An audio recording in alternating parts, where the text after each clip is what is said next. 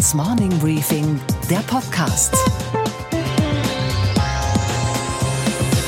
Einen schönen guten Morgen allerseits. Mein Name ist Gabor Steingart und wir starten jetzt gemeinsam in dieses Wochenende. Heute ist Samstag, der 9. März. Dirk Rossmann ist nicht nur das, was man einen Drogeriekönig nennt. Er ist auch ein Unikum. Er hat eben nicht nur ein Unternehmen, er hat auch einen Charakter und eine Lebensgeschichte, die es meiner Meinung nach verdient, erzählt zu werden. Seine Geschichte macht Mut, weil sie ja zeigt, wie weit man es mit Sturheit, mit Willenskraft und auch mit Schlitzohrigkeit bringen kann.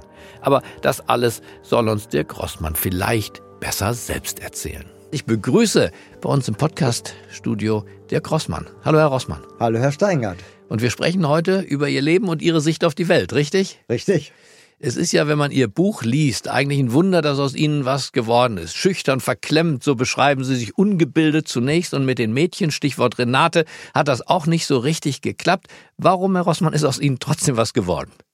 Ja, weil ich glaube, ich bin ehrgeizig und meine Frau sagt immer, wenn sie dich vorne rausschmeißen, musst du von hinten wieder reingehen. Also ich bin, ich, ich habe Stehvermögen, ja, und ich habe, also ich habe intelligente Söhne aber bei mir ist es so, ich musste in meinem Leben 5000 Dinge falsch machen und daraus habe ich gelernt. Also wenn man wirklich intelligent ist, dann lernt man, ohne dass man was falsch macht. Aber ich habe ganz viel falsch gemacht, aber ich habe jedes Mal daraus gelernt und jedes Mal war ich hinterher dann ein bisschen schlauer. Und Sie sind renitent von Ihrer Wesensart her, oder? Sie nehmen die Wirklichkeit Nein, so, wie sie ist, jedenfalls. sanftmütig, doch nicht renitent. Nur, lieber Herr Steingart, wenn ich mich ärgere, ja. dann kann ich auch, dann kann ich auch renitent werden. Also bei Aber der normalerweise bin ich, bin ich äh, ganz liebevoll und sanftmütig. Natürlich. Trotzdem, bei der Bundeswehr, da waren sie nicht liebevoll. Da haben sie sich verweigert, dem Dienst am Vaterland und sind auf den höchsten Baum geklettert. Erzählen Sie, weil das beschreibt ja ein bisschen Ihre Persönlichkeit auch. Sie klettern auf Bäume, wenn es denn sein muss, und halten da oben ja, auch noch aus. Also, die Geschichte würde viel zu lange dauern. Ich mache es mal in Kurzform. Vater tot, Mutter krank, Bruder studierte, Großeltern lebten auch äh, von der kleinen Drogerie, winzig kleine Drogerie ich habe mit 19 Winzig klein hieß 20, 20 Quadrat. Quadratmeter. Mhm. Ich habe mit 19 Jahren die Familie ernährt. Mhm. Dann kam der Einzug zur Bundeswehr und dagegen habe ich prozessiert und der Prozess sollte noch mit in, ging in Revision, sollte zwei Jahre laufen und zwischendurch haben die mich eingezogen. Und da hat mein Anwalt gesagt, Herr Rossmann, Sie gehen dahin, sonst sind Sie vorbestraft, das würde ich Ihnen nicht empfehlen. Mhm. Ich bin hingegangen und habe ein halbes Jahr nicht einen Befehl ausgeführt und war aber immer freundlich und nett. Und die haben mich nachher vier Wochen in die Nervenklinik Hannover-Langenhagen gebracht und dann nach vier Wochen dachten sie, sie hätten mich jetzt weich gekocht, dann sollte ich Revier reinigen.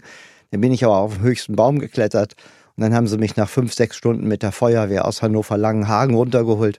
Also äh, mit mir ist schlecht Kirschen essen, wenn ich mich ärgere und wenn ich das Gefühl habe, also ich werde, ja, wenn ich das Gefühl habe, ja, dass der Staat, damals hatte ich das Gefühl, dass der Staat seine Gesetze nicht ernst Dass er ihre Situation, auch ihre ökonomische Verantwortung ja. nicht sozusagen ja, nicht ich habe ja gesagt, nimmt. ich gehe hin, wenn ihr einen Mitarbeiter bezahlt und zwar, äh, weil wir, wir hatten ja ganz wenig Geld. Haben Sie den Verrückten dann sozusagen gespielt? Nein, Haben Sie es darauf angelegt? Nein, ich habe überhaupt keinen Verrückten gespielt. Ich bin einfach auf den Baum geklettert. Mhm. Mehr habe ich nicht gemacht. Ich habe auch bei der in, in der Nervenklinik keinen ja. Verrückten gespielt. Nur die hatten ein Problem, mich runterzuholen. Und die wussten in dem Moment, das war der 6. September, mit mir ist schlecht Kirschen essen, weil am 7. September haben sie mich dann nach fünf Monaten von der Bundeswehr entlassen und da habe ich noch 40 D-Mark Entlassungsgeld bekommen.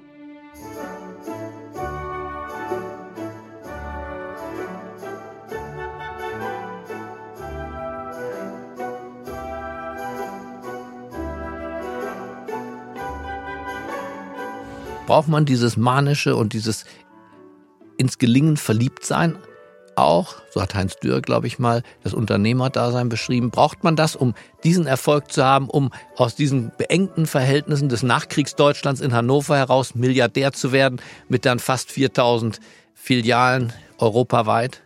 Braucht man dieses manische? Herr Steingart, ja? ich weise das Wort manisch entschieden ja. zurück. Ist ja klar. Menschen, die ehrgeizig sind, engagiert sind, und die für etwas kämpfen, die müssen nicht manisch sein. Manisch, das klingt ja schon so ein bisschen wie therapeutisch, also jetzt. Äh, ähm, Sie beschreiben in Ihrem Buch, wie Sie, ja, äh, wie aber, Sie jahrelang aber, aber, in die Therapie ja, gehen. Ja, aber deshalb hoffe ich ja, dass ich nicht mehr manisch bin.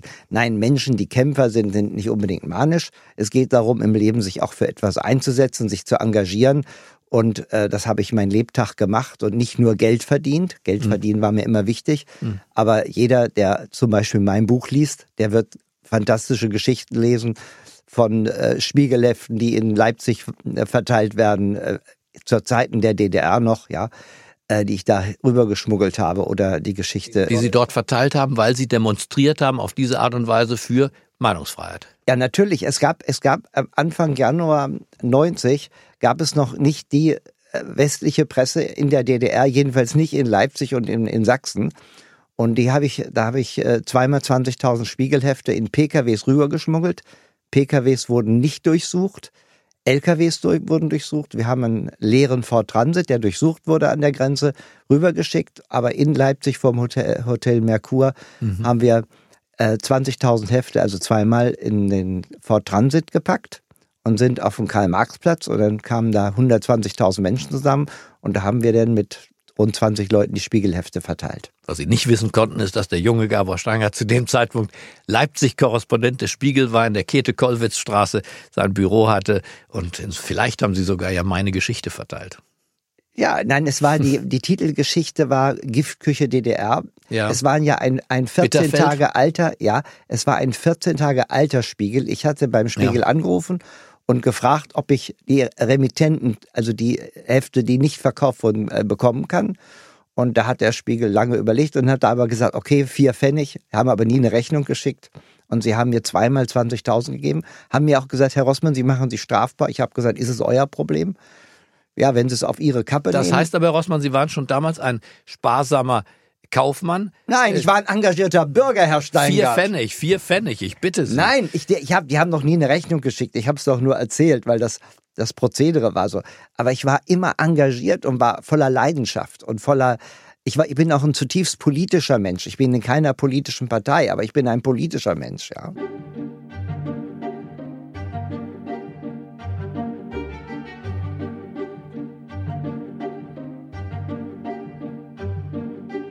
Muss man denn als Kaufmann, wenn man diesen Erfolg haben will, gerade wenn man im Handel arbeitet und die Spanne zwischen dem Einkauf und dem Verkauf ja das Entscheidende ist und wir wissen ja, der Gewinn entsteht nicht beim Verkauf, sondern der entsteht im Einkauf und wie Sie mit der Spiegelgeschichte beweisen, gucken Sie ja drauf, dass im Einkauf tatsächlich schon die Marge versteckt ist. Muss man geizig sein als Unternehmer im Handel? Ich bin, also ich bin erstens bin ich überhaupt nicht geizig. Manisch ja. geizig. Nein, ist, nein, nein, ich habe einen Spaß, ich habe einen Spaß dran, Erstmal ging es mir natürlich früher, als ich nichts hatte, ging es natürlich darum, äh, Geld zu verdienen und ich wollte auch äh, also Sicherheit haben, wirtschaftliche Sicherheit. Aber später ging es mir nicht mehr darum. Später ging es mir darum, was kann ich tun. Deshalb die Gründung der Stiftung Weltbevölkerung oder solchen so ein Projekt wie Klasse Wir singen, das wäre ohne mich nicht möglich gewesen und ohne das, was ich dafür Aber das, getan habe. Das kam ja sehr viel später in Ihrem Leben. Wir sind ja jetzt zeitlich, bin ich jetzt im Jahr Anfang der 70er, ich bin im Jahr 72, mhm. als Sie ja mhm. offenbar eine Idee hatten, mhm. die vor Ihnen keiner hatte. Mhm. Nämlich aus der Beengtheit eines Ladens, was möchten Sie gern, gnädige Frau, umzuschalten auf Selbstbedienung. Ja, so einfach war das nicht, weil es ging darum, bis 1972 gab es Preisbindung, also das, was wir heute aus Apotheken kennen. Und im Buchhandel. Und im Buchhandel. Äh, es gab Preisbindung und die damalige SPD-FDP-Regierung hat die Preisbindung aufgehoben und da habe ich gedacht, jetzt muss was passieren, jetzt müssen die Preise runter. Und dann habe ich den ersten Selbstbedienungsdrogeriemarkt 72 aufgemacht. Also das war meine Idee. Selbstbedienung gab es schon im Lebensmittelhandel, aber nicht bei Drogerien. Und äh, ich habe dann die Preise reduziert und Sie waren auch ein Marketing-Experte. Die Nummer mit der Zahnbürste, mit der gebrauchten Zahnbürste, die man dann bei Ihnen umtauschen sollte, um eine neue zu kaufen, die müssen Sie uns erzählen. Und gleich die Frage dazu, war das nicht ekelhaft, gebrauchte Gebisse und Zahnbürsten einzusammeln? Tausende? Naja, wir hatten doch da einen großen Plastikeimer, der auch verschlossen war und so. Nein, aber das war auch der Grund, warum ich gleich eine einstweilige Verfügung bekommen habe. Ich ja. muss aber dem, äh, dem Zuhörer noch sagen, was ich gemacht habe. Ich habe gesagt, ich hatte ja kein Geld für teure Werbung. Ja, wir waren ja, wir hatten ja nur einen Laden. Ich habe dem gesagt, äh, ich nehme die Gebrauch, eine gebrauchte Zahnbürste mit einer D-Mark in Zahlung beim Kauf einer neuen. Und dann hatten wir an dem Tag, glaube ich, fünf oder sechstausend gebrauchte Zahnbürsten. Und manche Leute haben dann auch ihr Gebiss gebracht, gebrauchtes Gebiss und so. Also es war es war, hatte mit Geld nichts zu tun, aber Ah, ich war bekannt, ich war in kurzer Zeit bekannt durch die verrückten Sachen. Aber versuchen Sie nicht, einen Steingart auszutricksen. Ich habe ja Ihr Buch aufmerksam gelesen an der Stelle. Sie haben ja vorher schnell noch den Preis für die Zahnbürsten leicht hochgesetzt. verändert, ja. ja, war- leicht nach oben Ja, verändert. es gab ja auch empfohlene Preise. Das stimmt, aber Sie müssen, Sie müssen auch nicht alles verraten. Und ich meine, ich will. Ja, von nichts kommt ja ich, nichts. Ich bestreite nicht, dass ich in meinem Leben nicht zumindest manchmal, nicht immer, aber so ein bisschen schlitzohrig war ich manchmal auch. So ein bisschen, wie heißt der, Schweg? Ist das nicht Ja, auch so? der so Soldat ein bisschen, Ja, so ein bisschen war ich auch schräg, weil wenn, man, wenn Sie nichts haben und aus wirklich mit nichts anfangen und irgendwie das schaffen, was ich äh, aufgebaut habe. Also nur trottelig war ich auch nicht, da gebe ich Ihnen recht. Obwohl eines Ihrer Lieblingsbücher Dostoevsky der Idiot sein soll. Ja, aber der Idiot ist ja der Einzige, der wirklich klug ist, sondern die anderen, das sind die Angepassten, ja. Die verhalten sich so, wie die Gesellschaft es von ihnen erwartet. Aber Dostoevsky schreibt den, beschreibt den Fürst Mischkin als jemand, der sehr sensibel ist, sehr empfindsam ist und sehr sozial verantwortlich denkt und handelt. Der Und eigentlich die anderen als nur Idioten die Gesellschaft, entlarvt. Genau, die Gesellschaft denkt, er wäre der Idiot. Aber er ist, also überhaupt ist der Fürst Mischkin von Dostoevsky eine der großen Persönlichkeiten der Literatur. Übrigens sagte Nietzsche, dass Dostoevsky der größte Psychologe ist unter den Schriftstellern. Und äh, der, das, Nietzsche wahrscheinlich der größte Psychopath unter den Schriftstellern. naja, also ich, ich, will, ich will von mir überhaupt nicht behaupten, dass ich Nietzsche verstanden habe, aber wenn der Nietzsche überhaupt etwas zu Wege bringt, er regt Denken an. Also Denken wird, er befeuert Denken bei anderen Menschen durch seine Kreativität, durch seinen, auch teilweise durch seinen Witz. Ne? Warum haben Sie diese auch zum Teil ja schwierig verstehbaren Schriftsteller gelesen, die ja nie nur zum Unterhaltung und zum Amüsement geschrieben haben. Sie haben auch Goethe und die alten Meister tatsächlich ja studiert, Balzac, äh, und das Ganze ohne Abitur. Ja, also erstmal fangen wir mal mit Schopenhauer an. Ja. Ja. Äh, mein Problem war, dass ich kaum Selbstwertgefühl hatte. Ich habe ja nur Volksschule, nur Grundschule. Und das auch Und nur ich war- mittelprächtig. Ja, naja, das ging schon noch. Aber ich war ein halbes Jahr auf der Realschule und die, die haben zu meiner Mutter gesagt, also bei meiner Intelligenz wäre es besser, ich würde da von der Mittelschule wieder runter. Also ich war, ich habe an mir gezweifelt. Und bei uns stand mütterlicherseits aus der Familie stand die Welt als Wille und Vorstellung von Arthur Schopenhauer im Bücherregal. Und das habe ich mir rausgeholt als 14-Jähriger, habe eine Seite gelesen, habe nur Bahnhof, Bahnhof, Bahnhof verstanden. Ja. Und dann habe ich mir einen Duden geholt und habe vier Jahre den Schopenhauer studiert. Ja. Und nach vier Jahren hatte ich das Gefühl, und das war für mich existenziell, das zu tun, weil die Lehrer und Schule, die haben mir das Gefühl gegeben, eigentlich bist du ein bisschen doof. Und ich wollte mir selbst beweisen, dass ich gar nicht doof bin, sondern, also ich habe überhaupt immer, dann war ich immer gut, wenn ich neugierig war, wenn mich was interessiert hat. Und in der Schule sollte ich Wurzel ziehen, ja. Ich wusste, dass ich als Kaufmann Prozentrechnung können muss, aber nicht Wurzel ziehen. Also immer dann, wenn ich was, ich, ich spreche auch ganz schlecht Englisch. Also immer, wenn ich keine Lust habe, das ist vielleicht eine, eine Qualität, aber auch eine Schwäche von mir. Wenn ich zu was keine Lust habe, dann bin ich störrisch wie ein Esel. Sind Sie denn, also jetzt haben wir manisch, wir haben störrisch, wir haben den Idioten erwähnt. Nee, manisch haben das Sie gesagt, Ich störrisch habe ja, ich gesagt. Wir müssen schon bei der Wahrheit Ich vermische bleiben, das alles zu Herr. einem großen Sittengemälde. Ja. Nachher beschreiben Sie sich selbst. Sind Sie beim Lesen denn eigentlich geblieben oder haben Sie nach diesem nachgeholten äh, Bildungsinjektion, äh, äh, Injektion, Bildungsinvestition in sich selbst, haben Sie es dann wieder sein gelassen? Nein, lesen tue ich bis heute. Was denn Ja. heute? Was ist Ja, aktuell auf Natürlich Ihrem Harari, Nachttisch? äh, 21. Jahrhundert und Homo Deus und so. Oder ein, super Buch, was ich Ihnen empfehlen kann, von Friedmann, der äh, Chefredakteur New York Times. Äh, Thank you for coming late. Ja, habe ich längst gelesen, Herr Und Rossmann. natürlich Perfekt äh. Factfulness der und solche. Chefkolumnist, nicht der Chefredakteur, aber einer der hervorragenden Autoren Pulitzer Dann sehen Sie, Sie sind hier zwar nur mit einem einfachen Drogisten, äh, sitzen Sie hier, aber völlig äh, unbelesen bin ich auch heute nicht.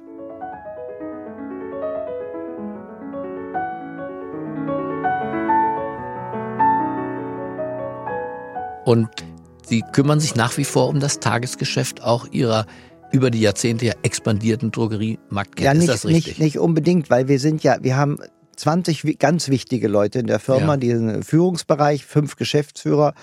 Ich kümmere mich um Finanzen, ich kümmere mich um Expansion mit, das mache ich mit meinem älteren Sohn zusammen. Aber ich kümmere mich nicht um Logistik, ich kümmere mich nicht um Vertrieb und so. Also wir haben überall Spezialisten. Und die anderen halten Sie auch aus. Die anderen halten mich überhaupt nicht Mhm. aus. Ich bin auch darüber hinaus, bin ich jemand, der spürt, Empathie hat und der spürt, wenn Menschen untereinander nicht gut können oder im Streit liegen, dann bin ich ein Moderierer. Also ich sorge auch dafür mit meinem wachen Blick und meiner Empathie, dass wenn Energie verloren geht, weil sich Menschen untereinander nicht gut sind.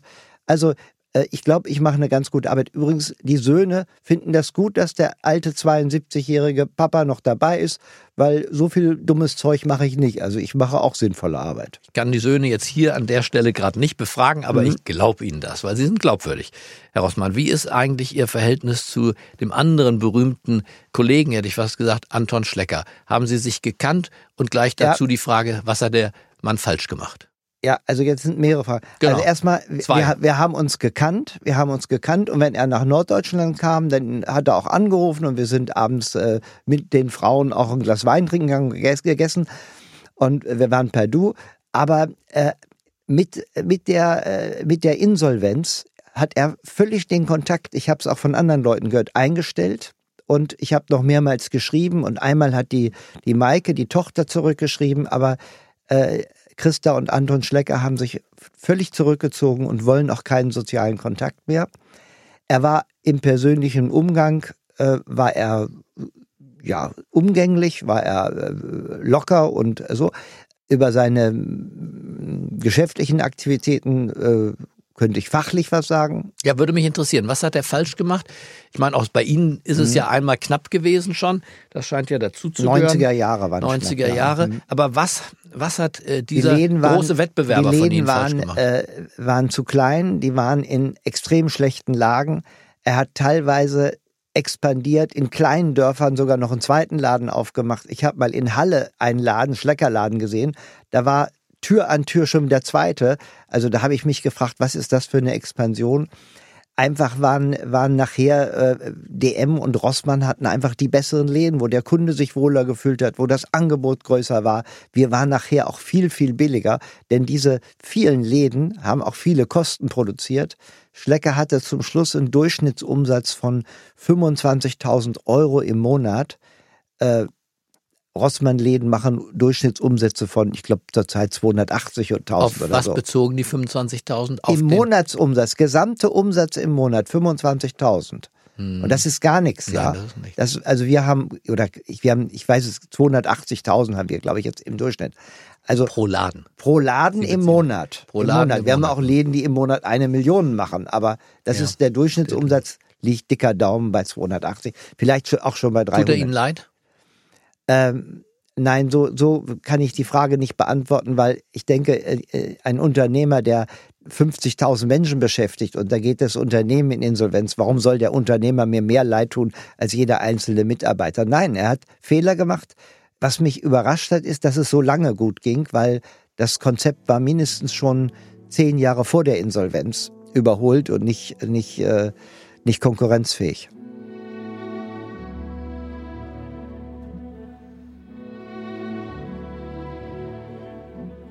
So wie Sie in den 70er Jahren die Übertragung des Supermarktprinzips auf die Drogeriemarktkette erfunden haben, gibt es einen anderen jungen Mann aus den USA, Jeff Bezos sein Name, Mhm. der hat auch was erfunden, muss man sagen. Der hat nicht das Internet erfunden, aber der hat die Übertragung der Mechanismen Mhm. aus dem Internet auf den Einzelhandel erfunden. Mhm. Wie bewerten Sie den?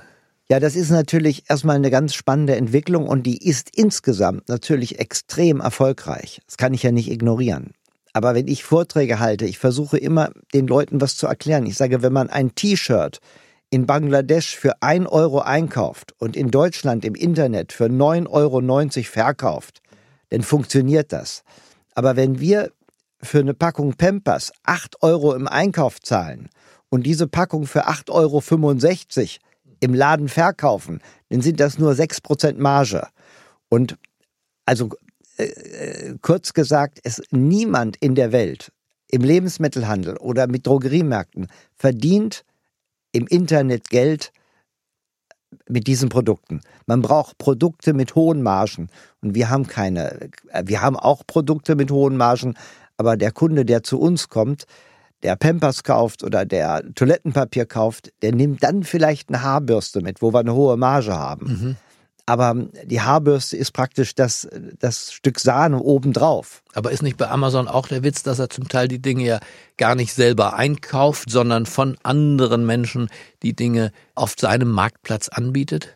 Da haben Sie recht. Das, das ist ja auch ein, ein, ein hochspannendes und hoch erfolgreiches System. Ich wollte eben nur erklären, warum Amazon insgesamt schon funktioniert, mhm. aber im Lebensmittelhandel und mit Drogeriewaren ist es schwer, mhm. weil da die Margen so klein sind. Aber insgesamt hat er doch was erfunden. Er hat doch wirklich eine Revolution auch Absolut. des Absolut. Handels ja, losgetreten. Es ist, ist, auch für uns ein, ein, Problem für die Zukunft. Also ja, wird es sie noch geben? Wird es sie noch geben in 20 Jahren? Nicht Sie persönlich. Äh, das wünsche ich Ihnen auf jeden Fall. Dann sind Sie 92 und das sei Ihnen gegönnt. Aber wird es tatsächlich den stationären Handel, also Sie also als Vertreter glaube, der ich Branche glaube, noch dass geben? wir sehr gute Chancen haben haben, weil also Kunden, die bei uns mhm. einkaufen, die arbeiten ein bisschen mit, ja. Sie schleppen die Ware nach Hause oder zum Auto.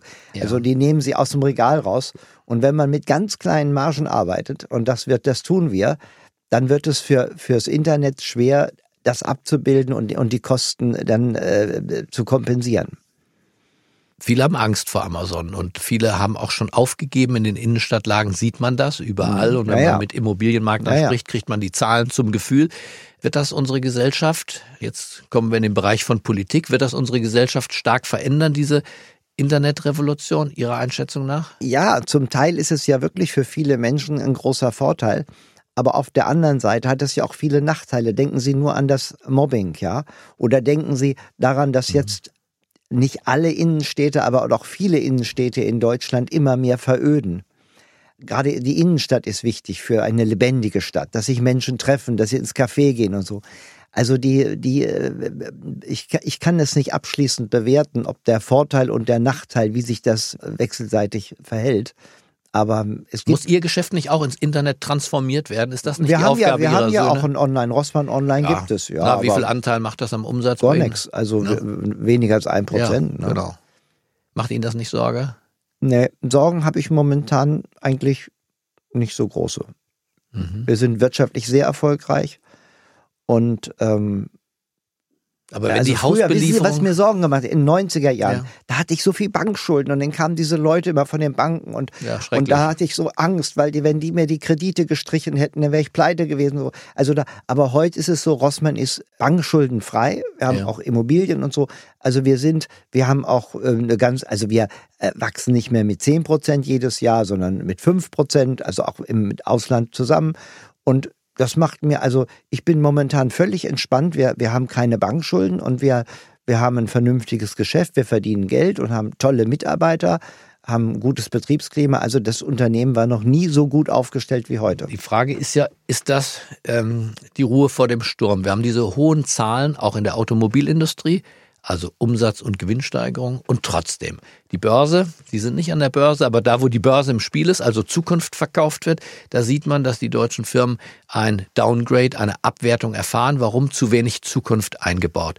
Meine Frage ist, ob der Einzelhandel nicht, wenn die Menschen per Alexa, also mit ihrer Stimm- und Sprachsteuerung Lebensmittel, Drogerieartikel bestellen können. Alexa, ich brauche zwei Zahnbürsten, ich brauche Zewa Wisch und Weg, fünf Rasierer und für den Kindergeburtstag Luftballons. Und Alexa bringt das mit der Drohne in das Einfamilienhaus in Krefeld oder in Husum an die Haustür innerhalb von einer Stunde, Herr Rossmann. Wo, Sie sagen, wo sind Sie, Sie, reden von Zahnbürsten und ich sehe die Drohne, ja, Ja. die für 8,65 Euro das Pampers-Paket bringt.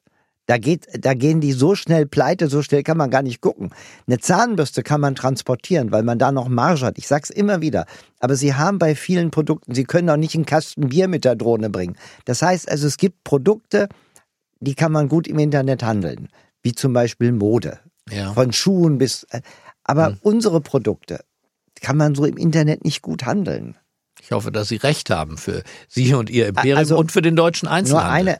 Ja. Anfang 2000, Herr Steingart, hat man schon zu mir gesagt, oh, das Internet, warten Sie mal ab in zehn Jahren. Wir haben mittlerweile, ist es bald 20 Jahre her und wir waren noch nie wirtschaftlich so stark wie heute und das Internet gab es auch schon vor 20 Jahren. Es kommt auf die Branche drauf an. Natürlich sind die also mega gefährlich. Denken Sie an die Schuhgeschäfte, denken Sie an Firmen wie Gary Weber und wie sie alle heißen, Mode. Aber eben äh, den Aldi gibt's auch noch und, und den, Lidl gibt es und den DM und den Rossmann gibt es und uns geht es wirtschaftlich ob, gut. Ob die Bedeutung in Ihrem Satz das noch ist. Herr Vielmann zum Beispiel ist der Meinung, Brille, wir beide sind Ja. Brillenträger, Mhm. Herr Rossmann, Mhm. Brille geht gar nicht im Internet. Ich kann Ihnen sagen, meine Brille, alle meine Brillen sind aus dem Internet. Ich überliefere die Daten des Optikers Mhm. äh, und Werte Ja, mhm. und äh, dann kommen äh, viele, viele Brillen Okay. nach Hause zur Auswahl. Ich suche mir eine aus und schicke den Rest Herr zurück. Steingart, Sie haben doch recht, ich sitze doch hier nicht als Ignorant. Die Zukunft kennen wir nicht und es gibt viele Risiken. Aber Unternehmen, die wirtschaftlich gut aufgestellt sind, die tolle Mitarbeiter haben, die auch, die auch kreativ sind, wir machen ganz viele neue Sachen. Unser wichtigstes kosmetisches Produkt im, im, im äh, Eigenmarkenbereich, Isana, das wird heute in, in China verkauft, in Korea verkauft. Wir verkaufen das in der Schweiz über Denner. Wir machen ganz, ganz viel. Also wir internationalisieren immer mehr, auch praktisch als äh, Produzenten von kosmetischen Produkten. Und sowas haben wir früher nicht gemacht. Also unsere Eigenmarken spielen eine Riesenrolle. Und die Nachfrage wird immer größer. Eines Tages werden wir es auch in Südamerika verkaufen. Toll. Und äh, es war der niedersächsische Ministerpräsident, der rief mich mal vor, glaube anderthalb Jahren an. Und der sagte, wir sind, sind per Du, sagte, Dirk, ich bin hier in Chengchun oder wie das hieß, ne, äh, gerade in China und ich sehe hier im, im, bei einer Messe deine Produkte. Da sage ich, ja, super, ist ja toll. Also wir, wir sind doch auch keine Schlafmützen, Herr Steingart. Das weiß ich doch, weiß ich doch. Ich wollte Sie ein bisschen provozieren, ärgern. Wir Journalisten, sagt Stefan Aust immer, sind Fehlergucker. Wir gucken schon nach dem, was nicht klappt. Ich würde Sie noch fragen, abschließend, der Konsument, der Bürger. Sagen Sie, wollen wir überhaupt keine Werbung für mein Buch machen? Ich bin hierher gefahren, Ja. um zu sagen, ich habe ein mega tolles Buch Ja, geschrieben, was sensationell ist. Und wenn es nicht diese bösen Leute gäbe, die, die, die mutwillig mir einen Stern geben, hätte ich heute mit 4,8 die beste Bewertung aller Bücher. Ich muss mal Werbung für mein Buch machen, Ja. wenn Sie mich gar nicht unterstützen. Deshalb Doch, bin ich doch hier heute nach Berlin gefahren. Ja.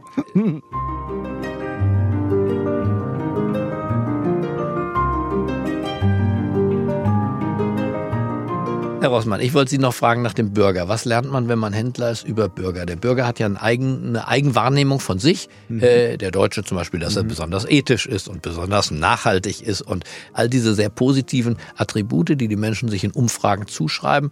Wie war ist das? Wie, wie erleben Sie den Konsumenten und wie hat er sich verändert? Ich verstehe Ihre Frage definitiv überhaupt nicht und ich finde die auch nicht gut, weil ich, ich erlebe nicht den Konsumenten, ich erlebe Mitmenschen. Ich bin ein Mensch unter Menschen und ich erlebe Mitmenschen.